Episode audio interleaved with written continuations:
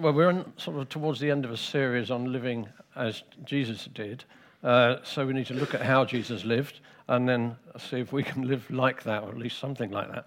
Last week, it was a spirit-led life, and it's one of the things that I've focused on, for years and years, being led by the Holy Spirit, because the Holy Spirit dwells in us, and we need to live from the Holy Spirit within us. But my topic is living a word-centered life. Now, so I need to say at the beginning, these are not in opposition to each other, right? We live in the Spirit, but with the Word as well. What it means is we need to have the Word of God in us. We need to know the Word of God. And so when we're living in the Spirit, we can then test things by how our spirit feels about it. Sometimes it feels comfortable, sometimes uncomfortable. We might call it peace or dispeace. But we should be able to test these things with the Scriptures that we know. If you don't know your Scriptures, you can find yourself in quite a difficult situation sometimes. So that's not a criticism of you, but I'm going to go through lots of Scriptures. Rob reminded me of a phrase I use, and that's death by PowerPoint. I don't know whether you've heard of that, but when I was a teacher, we had so many training sessions, and it's PowerPoint after PowerPoint, and each one had numerous bullet points, and at the end of it, you just thought, oh, I can't remember any of it. So today, we've only got 32 slides to show you, okay? But they will go rather fast. So out with your Bibles, both of you. Yeah, okay. Actually, I presume that a lot won't have the Bibles with them. Seems to be the way these days. So most of these are going up on the screen. So we're going to look at Jesus' sort of understanding of the Scriptures and how he used them in his life. I'm only going to give you a few examples. You can probably find loads more if you research it.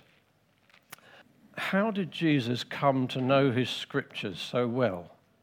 Some people say he was probably taught by Gamaliel, who instructed Paul later on, I suppose. But I think you'll find somewhere that it says that he wasn't taught by man at all, he was taught by God. And you'll be amazed how much he knew. Now, I don't know how much of the Scriptures you know. The Old Testament this is, of course, because he didn't have a New Testament. How much of it do you know?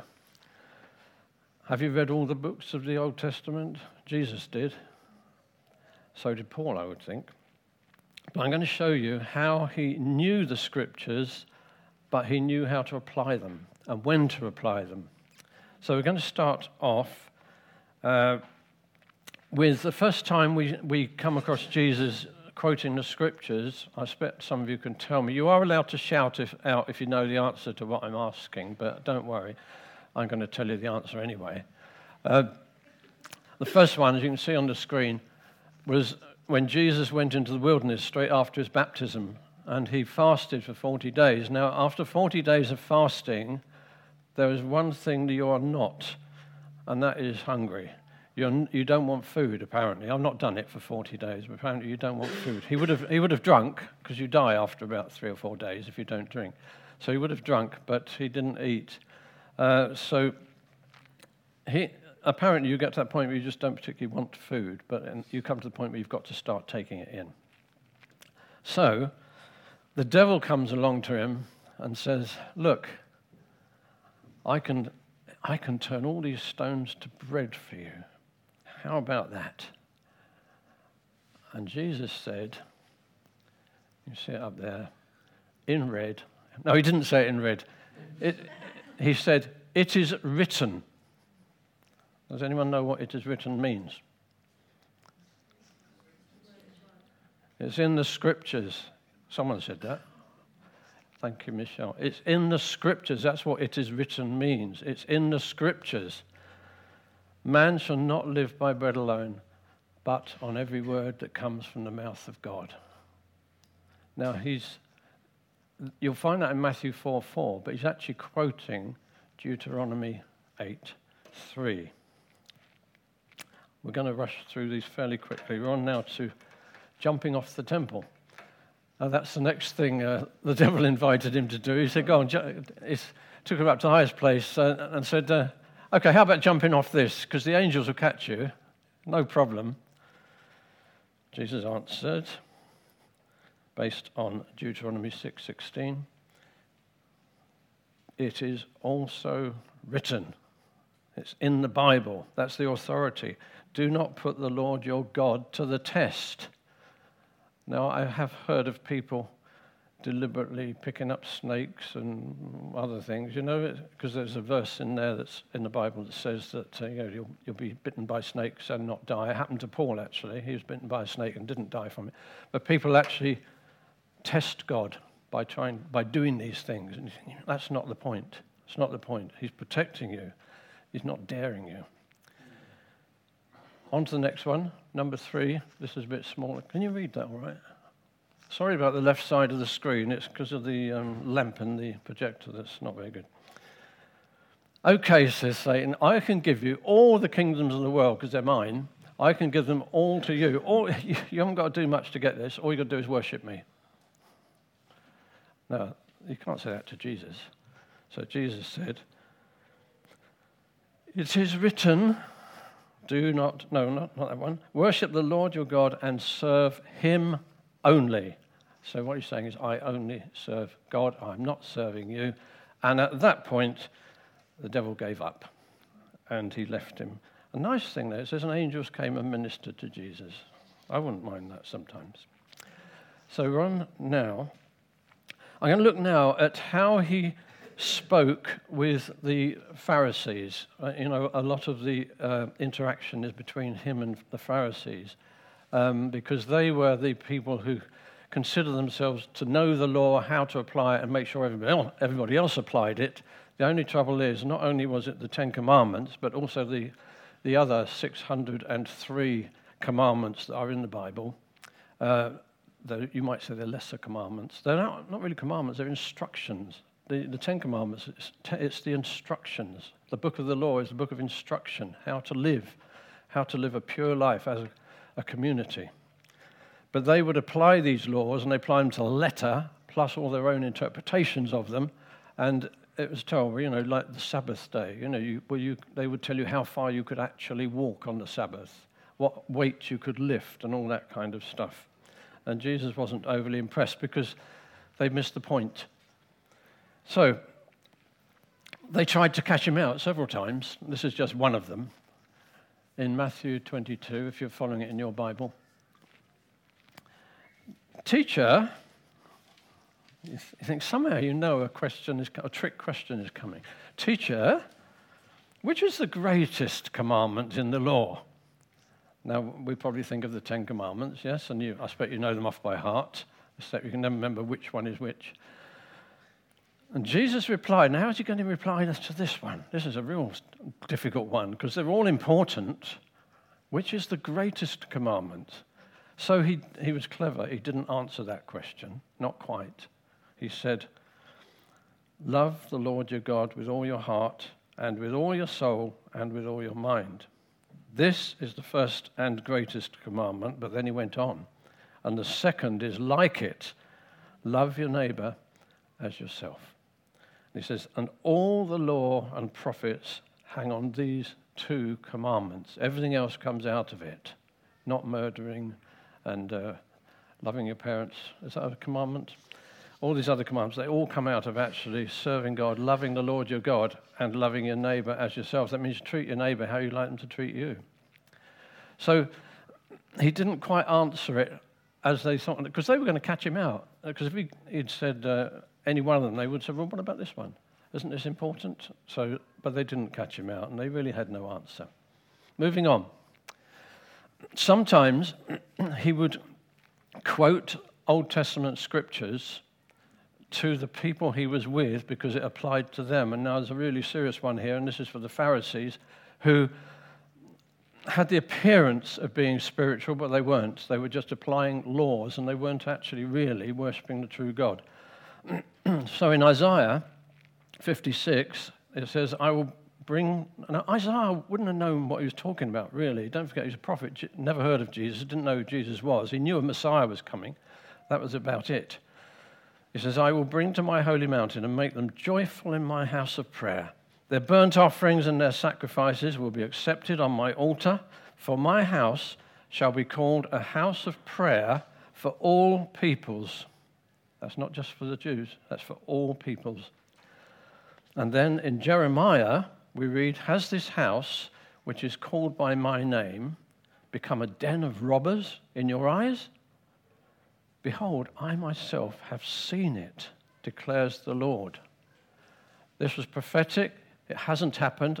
Prophecies in the Old Testament are often written in the present tense, even though they haven't happened. Sometimes in the past tense, even though they haven't happened. They're prophecies. And Jesus is speaking to the Pharisees, and he says to them, and the Lord said, because this people draw near with their mouth and honor me with their lips, while their hearts are far from me, and their fear of me is a commandment taught by men. So he's talking about the Pharisees here, he's talking directly to them. You hypocrites! Well did Isaiah prophesy of you. Thank goodness me, there's a prophecy from sort of 500 years before, 600 years before, and that's applying to us? Surely not. We're the spiritual leaders. Well did Isaiah prophesy of you when he said, this people honors me with their lips, but their heart is far from me. In vain do they worship me, teaching as doctrines the commandments of men. So he knew his scriptures, didn't he? He knew Isaiah. There's 66 chapters in Isaiah. He's quoting one verse. There's a lot in Jeremiah as well, and Ezekiel. He knew the whole lot, but we'll come to that a little bit more later. Now, another one he said, this isn't a criticism in a sense, in the same way, not quite so direct. He told a parable about servants running a vineyard and how they didn't do very well. And he said, have you never read the scriptures? Now, he quotes Psalm 118 here, and you'll find it in Matthew 21. Have you not read in the scriptures, the stone the builders rejected has become the cornerstone? The Lord has done this, and it's marvelous in our eyes. What he's saying is, you are rejecting me, and I am the cornerstone. They probably didn't understand, in a sense, although they did realize he was talking about them. It says afterwards. If you want to read that up, Matthew 21. It's very good. I'm rushing through these because we've got to get finished in time. Now, early on in his ministry, Jesus went to the synagogue in his own hometown, which was Nazareth, as he would usually do if he was in the area. And this passage I'm going to do is, I think this is the one that's a bit longer. It is actually. It goes on for about 7 slides, but don't worry. It's a good story, and I want to do this one a little bit more fully, just to illustrate one or two things. So Jesus went to Nazareth, where he had been brought up, and on the Sabbath day, he went into the synagogue, as was his custom. On a Sabbath day, all Jews would go to the synagogue. He stood up to read. Now, you think, what? He's just visiting, and now he's standing up and speaking to everybody. Well, this was the custom, apparently. There would be a reading from the Torah, that's the first 5 books of the Bible, and then someone would be invited to stand and read another scripture, which they felt was relevant, appropriate, and make a comment on it. Incidentally, just so you know, the law and the prophets, the law was the first 5 books of the Bible, which we all know off by heart, yeah? Genesis, Exodus, Leviticus, Numbers, Deuteronomy, those 5, also called the books of Moses. The rest of the Bible in the Hebrew Bible is called the prophets, everything. In some places, some of them also have the writings. But so when Jesus talks about the law and the prophets, he means the first 5 books of the Hebrew Bible, which is our Old Testament, and the prophets is everything else. Okay, so he stood up to read, and the scroll of the prophet Isaiah was handed to him. Okay, so he's got a choice here of 66 chapters. Unrolling it, he found the place where it's written. This is chapter 61. Now, I don't think he went right through from chapter 1 to find it. I think he knew where it was. It says, the Spirit of the Lord is on me. Now, who read that earlier on? I thought he pinched my talk. Rich read it early on, but he stopped after a verse or two. The Spirit of the Lord is on me, because he has anointed me to proclaim good news to the poor. He has sent me to proclaim freedom for the prisoners and recovery of sight for the blind, to set the oppressed free, to proclaim the year of the Lord's favor.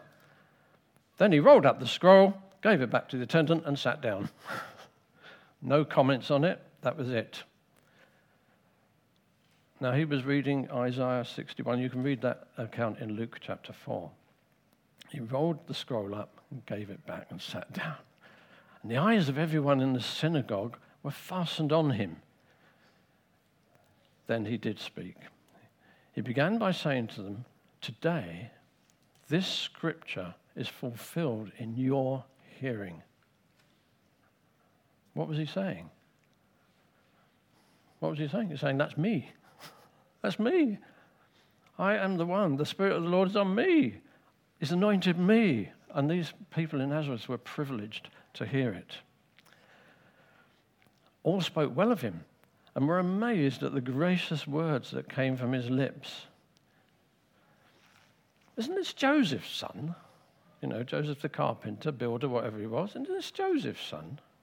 Now, I've slipped in a bit from Matthew here, because Luke doesn't give a full version, but Matthew gives a bit more. Isn't this the carpenter's son? Isn't his mother's name Mary?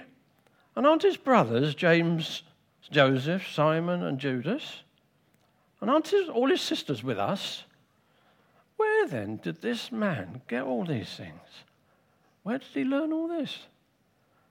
Jesus said to them, "Surely you'll quote this proverb to me, 'Physician, heal yourself,' and you will tell me, 'Do here in your hometown what we have heard that you did in Capernaum,'" which was up north. "Truly I tell you," he continued, "no prophet is accepted in his own town."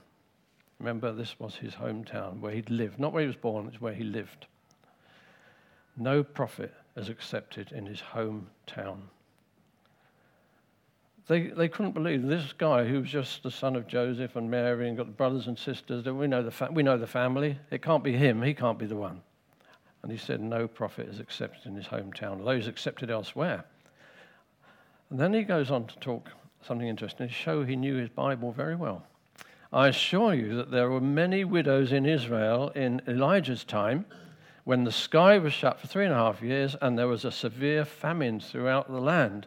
Yet Elijah was not sent to any of them, but to a widow in Zarephath in the region of Sidon," which was not in Israel. "And there were many in Israel with leprosy in the time of Elisha the prophet, yet not one of them was cleansed, only Naaman the Syrian." They understood what he was saying. He was saying, there's no faith here. It's not going to happen here. You're not going to get it on demand. And all the people in the synagogue were furious when they heard it. They're just saying what a great guy he was, and now they're furious because they realize he's having a go at them. And they got up, drove him out of the town, and took him to the brow of the hill on which the town was built in order to throw him off the cliff. But he walked right through the crowd and went on his way. So Jesus was very familiar with the accounts of Elijah's and Elisha's ministries in the book of Kings, and obviously the whole of the book of Kings. I'm just going to quote one other Old Testament verse to you, Matthew 24. Before Jesus was crucified, he had a last chat with his disciples, and they said to him, "Look, we know you're coming back." I mean, he hadn't even gone at this stage, but we know you're going to come back. But can you tell us how we know the sign? What's the signs of your coming? When will it be? And he quotes from the prophet Daniel. He says, "So when you see standing in the holy place the abomination that causes desolation, spoken of through the prophet Daniel, let the reader understand." Now, I don't know whether Jesus said that or whether Matthew slipped that in. "Then let those who are in Judea flee to the mountains." My point is this. He knew the prophet Daniel, and he expected his disciples to know the prophet Daniel's writings, and they are difficult to understand, some of them. Okay, so the lion's den's easy. Shadrach, Meshach, and Abednego. We all know the story of the fiery furnace. But later on in Daniel, there's prophecies there which came from Gabriel, who's God's messenger, to Daniel, and gave him some very accurate prophecies about the coming days and years. And so Jesus presumed that his disciples would know Daniel, the book of Daniel. And he says that's the thing to look out for. When you see the abomination that causes desolation, that is some evil man who's ruling the world and sets himself up in the temple as God. When you see that, you'll know that my return is close. Okay, moving on. I'm not going. This one isn't quoting the Old Testament. No, this is where I personally got really blessed preparing this. I think I said the other day to someone that I think when you prepare a talk, you get more out of it than the people that you're talking to, because you have to thoroughly research it, and suddenly something dawns on you. This is on the road to Emmaus. No scroll in his hand. Jesus has been resurrected at this point, and there's a couple of disciples on the road to Emmaus, and he just draws up alongside them. Luke 24. Then beginning with Moses, now that would be the 5 books of Moses, Genesis, Exodus, Leviticus, Numbers, Deuteronomy, beginning with those books, and through all the prophets, so that's the rest of the whole Bible, as they had it, no New Testament, remember, but it's still a lot. He interpreted for them all the passages from the scriptures that pertained to him. They didn't know who he was. That must have been a long walk, because there's masses of them. And it says, all the scriptures. I think I chose a different translation there. It's from a Catholic Bible, which I think is probably the best translation of the lot for that particular verse. So if it doesn't quite match yours, sorry about that. So Jesus had a complete knowledge of the whole of the Hebrew Bible, as far as I can see. And he was able to quote it when he was in debate or he's in a situation. He knew which verse to take. It came to mind. He was living in the Spirit. His Spirit was alive to it. And when he was prompted by the Holy Spirit with a particular verse or passage, he could quote it. He knew the... Now, this is what really got me, I think. If he knew all the scriptures about him, and before he was crucified, he knew them, he knew the end from the beginning. Now, we quite glibly say he's the Alpha and the Omega, the beginning and the end. The Father says that in Revelation. You may think it's only the Father. Jesus says it as well. I am the Alpha and the Omega. They're both the beginning and the end. He knows the end. So he knows that he is going to rule on David's throne. He knows he's going to be crucified. Cursed is he who hangs on a tree. He knew he was going to ride into town on a donkey. He knew everything that was going to happen. He knew not only that he was going to be crucified, he knew he was going to rise from the dead after 3 days, like Noah, like Jonah in the whale, he said. He knew it all. And that's what amazes me. And that's why it says that for the joy that was set before him, he knew that he was going to be raised from the dead and he was going to become King of Kings, going to rule over the whole of creation. He knew that. And so because of the joy of that, he could endure the cross and the shame that came with it. That's in Hebrews chapter 2. Sorry, Karen's just mouthing at me. I'll explain why in a minute. So there's just a few things, but for me the thing that hit me was he knew everything about his own life before he even lived it. It was just amazing to me. And there are many, many scriptures in the Old Testament which refer to Jesus, not by name because they didn't know him by name. All that he's described as a branch 4 times or 5 times in the prophets. He's described as my son, my servant, all these kinds of things, but this is the Messiah, and he knew who they were. And the Jews actually knew that someone was coming. It's just that the Pharisees didn't recognize him when he came. It's very sad. Now, we need to move on and say, okay, Jesus knew his scriptures, how can we apply this to us? I can't learn the whole Bible. I'm hopeless at learning these things. I can sort of remember Scripture maybe. I can't remember where it came from. I can't remember it completely, but I sort of vaguely know it. And I have to then start going through the concordance and find it's not in there. Then I have to go online and try and find it there. Okay? A warning about going online. A warning about going online. You'll find lots of rubbish there. But in amongst it, there are some gems. And if you want to know passages in the Old Testament that refer to Jesus, you'll probably find a complete list. But be warned, there are some traps on the internet. So, are we going to live a word-centered life? Now, things are slightly different for us. Jesus, for him, the word was what we call the Old Testament. It was the Hebrew Bible.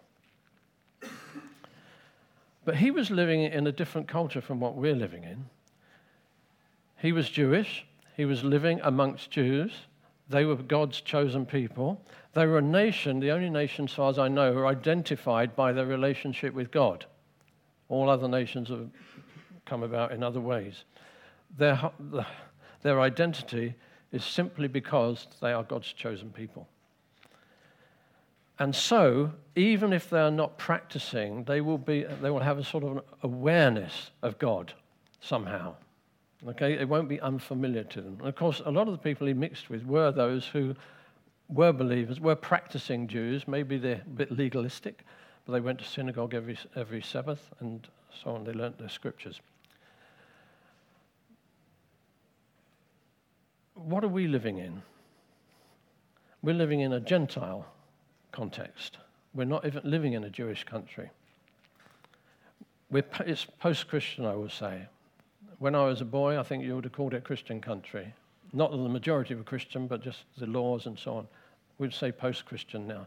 Many, many people have never heard of Jesus. Or if they have, they don't know who he was. They just only know he's a swear word. They have no awareness of God and know little about Jesus. And it's a consumer society. It's totally different from what Jesus lived in. So the question is, how can we live a word-centered life? We can't go around quoting these scriptures that he did, and they were relevant to them, but not relevant to us. So what are we going to do? Well, there's another slight complication, because the word, actually, for us, the word, we got the whole Bible, yes, but the word is Jesus. He is the word. So if I'm going to live a word-centered life, that's a Jesus-centered life. How do we know that? John chapter 1. This is a fabulous verse.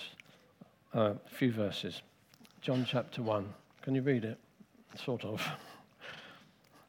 In the beginning was the Word. Sorry, just to remember, John was one of Jesus' disciples. He considered himself to be Jesus' best friend. I don't know whether it worked the other way, but... He loved Jesus. He feels that Jesus loved him. I think he sat next to him at the Last Supper. And if you read John's Gospel, it's different from the others. It really focuses very much on proving that Jesus is the Messiah that they were longing for, and that he is God. So in the beginning was the Word. Okay? In the beginning was the Word, and the Word was with God, and the Word was God. He was with God in the beginning. Now, if you're reading this and don't know anything else, you think, what on earth is going on here? He was with God in the beginning. Who is this person? Through him, all things were made. Without him, nothing was made that has been made. In him was life, and that life was the light of all mankind. Now, the light shines in the darkness, and the darkness hasn't overcome it. We've heard many talks, I think, about a light. A light just immediately overcomes darkness. We jump to 14, because the next little bit is about John the Baptist. Verse 14, the Word became flesh and made his dwelling among us. That's obviously Jesus. So you go back, in the beginning was the Word, in the beginning was Jesus, Jesus was with God, and Jesus was God. He was with God in the beginning. Jesus was there at the beginning. He'll be there at the end as well. The Word became flesh and made his dwelling among us. We have seen his glory, the glory of the one and only Son, who came from the Father, full of grace and truth. We've seen his glory. I'm wondering whether actually John was referring back to the transfiguration when Jesus appeared on the mountain with Moses and Elijah, because John was there, and they saw him in glory. Maybe just his life, they felt, was seeing him in his glory. I don't know. But a wonderful few verses there, and well worth a read any time to cheer you up, to reassure you.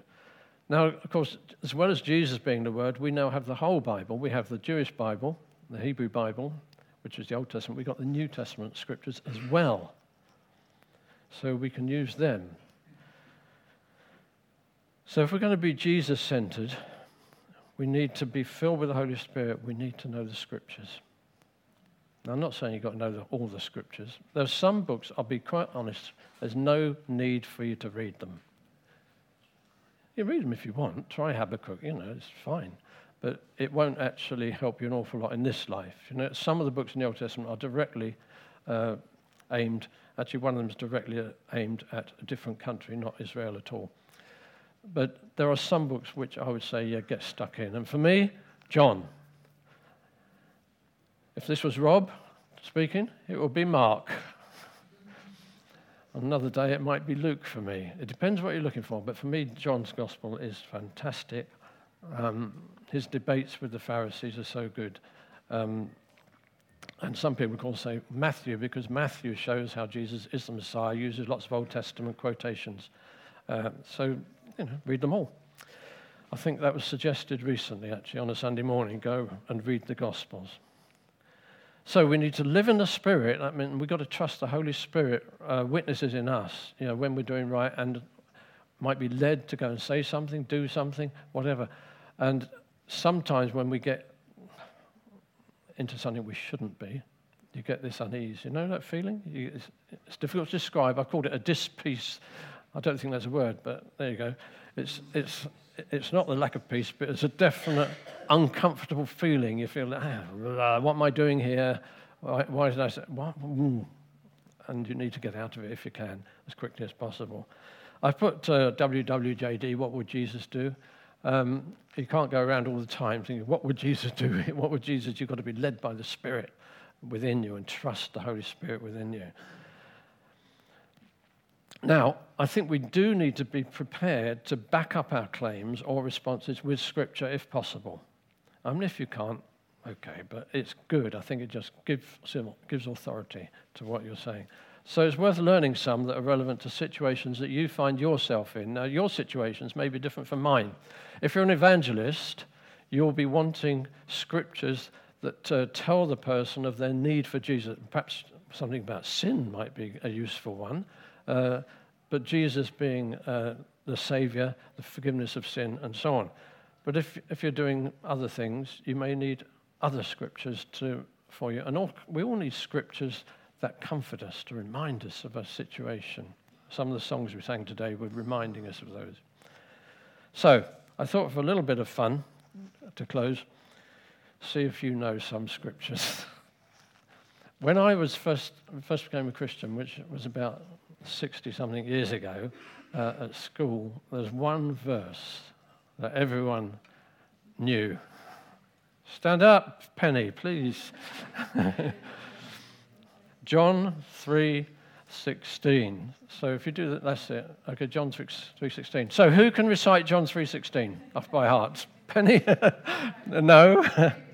So just for the those who can't see this, Penny has got a shirt on which says John 3:16, and on the back it says something else.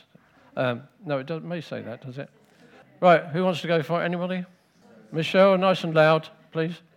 Okay, let's see how that compares to the scripture. There you go. Not bad at all. And doesn't that just show that sometimes you remember a scripture, you can't quite get it right, but you get the gist of it, and that's fine. Let's try another one. Romans 6:23. Oh dear. Now, Another verse has been quoted. It's a well-known one, but it's not that one.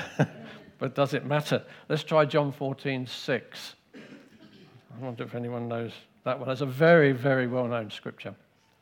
John 14:6. I am the way, the truth, and the life. No one comes to the Father but by me. Excellent. Is that right? Of course it is, yes. Well done. Okay, we're coming to the end now.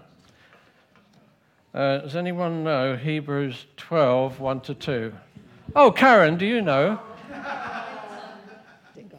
Therefore, since we are surrounded by such a great cloud of witnesses, let us throw off everything that hinders and the sin that so easily entangles, and let us run with perseverance. Marked out. A bit more. Oh, a bit more. Okay. Fixing our eyes on Jesus, the author and perfecter of our faith, who, for the joy set before him, endured the cross, scorning its shame, and sat down at the right hand of the throne of God. Thank you very much. Well done. I've already referred to that, the joy that was set before him. I mean, it's hard to believe, isn't it, that would I do that? I don't know. Just trust God will give me grace if it came to it. Okay, we're going to finish now with one more, and this is going to be a sort of closing prayer. Jude 24 to 25. Now, that's not two chapters, because there's only one chapter in Jude. So it's verses 24 to 25. I wonder if anyone knows. There's another very well-known scripture. Okay, I think we're going to have to give it to them, George. So let's, there's a sort of a prayer, okay? And we're going to close with this one. To him who's able to keep you from stumbling and to present you before his glorious presence without fault and with great joy, to the only God our Saviour, be glory, majesty, power, and authority through Jesus Christ our Lord, before all ages, now and forevermore. Amen. Thank you.